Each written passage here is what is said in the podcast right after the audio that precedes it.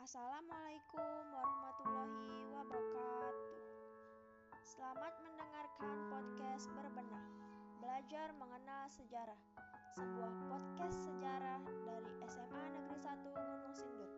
Podcast ini adalah podcast tentang biografi, peran dalam sejarah, dan nilai keteladanan atau inspirasi yang bisa kita tiru dari tokoh sejarah Indonesia. Sebelumnya perkenalkan nama saya Yasifan Nurmala Rahma dari kelas 11 MIPA 3. Di episode ini saya akan berbicara mengenai salah satu tokoh perjuangan Indonesia yaitu Bernard Wilhelm Lapian. Langsung aja yuk kita mulai. Bernard Wilhelm Lapian lahir di Kawangkoan pada tanggal 30 Juni 1892 dari pasangan Enos Lapian dan Petronella Gertruda Mapali karena jabatan ayahnya sebagai kepala sekolah rakyat, Volkschool, di Kawangkoan, Lapian bisa masuk sekolah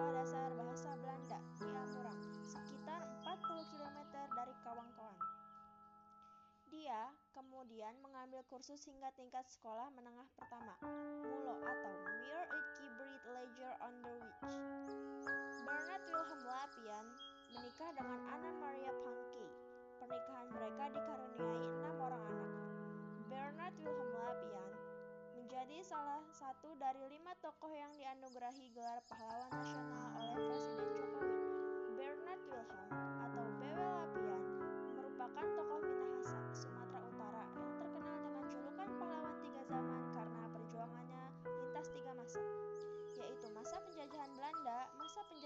Jepang, hingga zaman kemerdekaan Indonesia.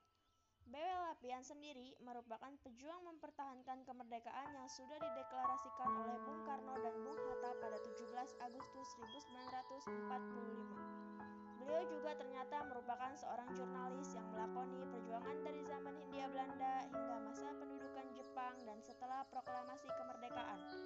Dikutip dari berbagai sumber, BW Lapian merintis karir pekerjaannya saat berusia 17 tahun di tahun 1909 pada perusahaan pelayaran Belanda KPM selama kurang lebih 20 tahun langsung di atas kapal. Tahun 1919, sebagai Hofmeister dengan tugas utama mengurus logistik kapal yang bermarkas di, Batavia, Jakarta saat ini, dan sangat tekun mengirimkan tulisan-tulisan kepada surat kabar pangkal kemajuan dengan inti untuk memerangi kolonialisme Belanda. Seiring perjalanan waktu, BW Lapian juga akhirnya menerbitkan sebuah surat kabar dengan nama Fajar Kekajuan sejak tahun 1924 sampai 1928. Dengan tulisan-tulisan yang berhubungan dengan upaya untuk memajukan kesejahteraan rakyat Indonesia dan setelah itu juga menerbitkan surat kabar lokal di Kawangkoan yaitu Semangat Hidup pada tahun 1940. Ia juga tercatat pernah menjabat sebagai anggota parlemen dalam dua jabatan rangkap, yaitu dalam wilayah lokal dan lainnya untuk seluruh Hindia Belanda, yang bergabung ke dalam fraksi nasional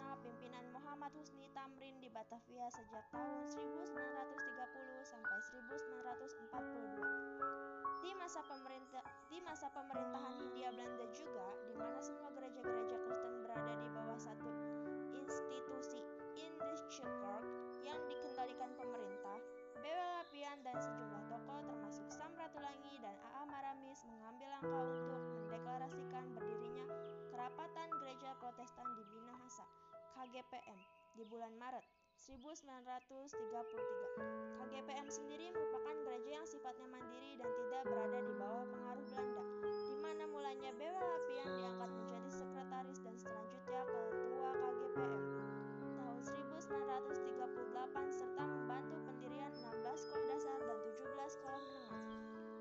Terlepas dari perjalanan kehidupan sang pahlawan sejak masa kecil hingga menjadi pejuang, ada satu momentum heroik dari BW Lapian yang sepantasnya mendapatkan apresiasi dan perhatian khusus dari masyarakat Kawangkoan sendiri. Momentum tersebut adalah sewaktu terjadi perebutan kekuasaan di Manado yang dipimpin sang tandem perjuangan Cihataulu dari kalangan militer dan sahabat seperjuangan dengan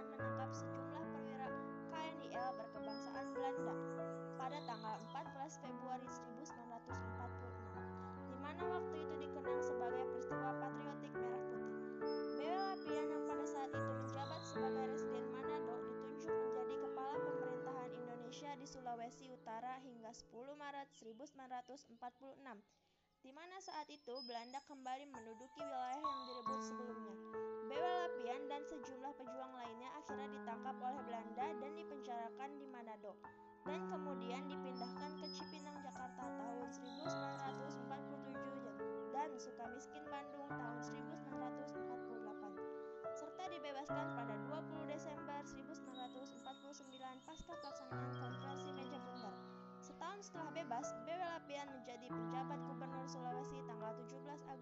1950 hingga 1 Juli 1951, di mana selama menjabat, Bewe Lapian mengembangkan daerah yang berada di wilayah Bolang Mongondo bagi pemukiman serta pertanian. Selain itu, Bewe Lapian juga membangun jalan yang menghubungkan kota Mobagu dengan wilayah Molibagu, membentuk Dewan Perwakilan Daerah di seluruh Sulawesi Utara,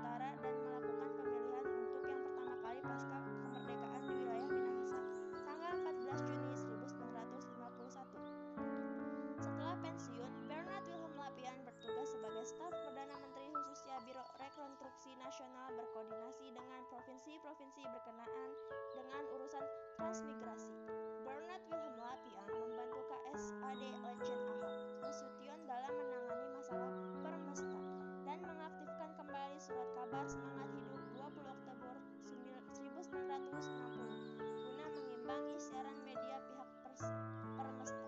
Tahun 1958, Bella Lapian diberikan penghargaan Bintang Gelia dan ia menerima Mahaputra Pratama sebelum meninggal dunia pada 5 April 1977 di Jakarta. Ia meninggal pada usia 84 tahun dan dimakamkan di Taman Makam Pahlawan Kalibata oleh Presiden Insinyur Joko Widodo. Bewe Lapian dianugerahi gelar sebagai pahlawan nasional dalam upacara di Istana Negara tanggal 5 November 2015.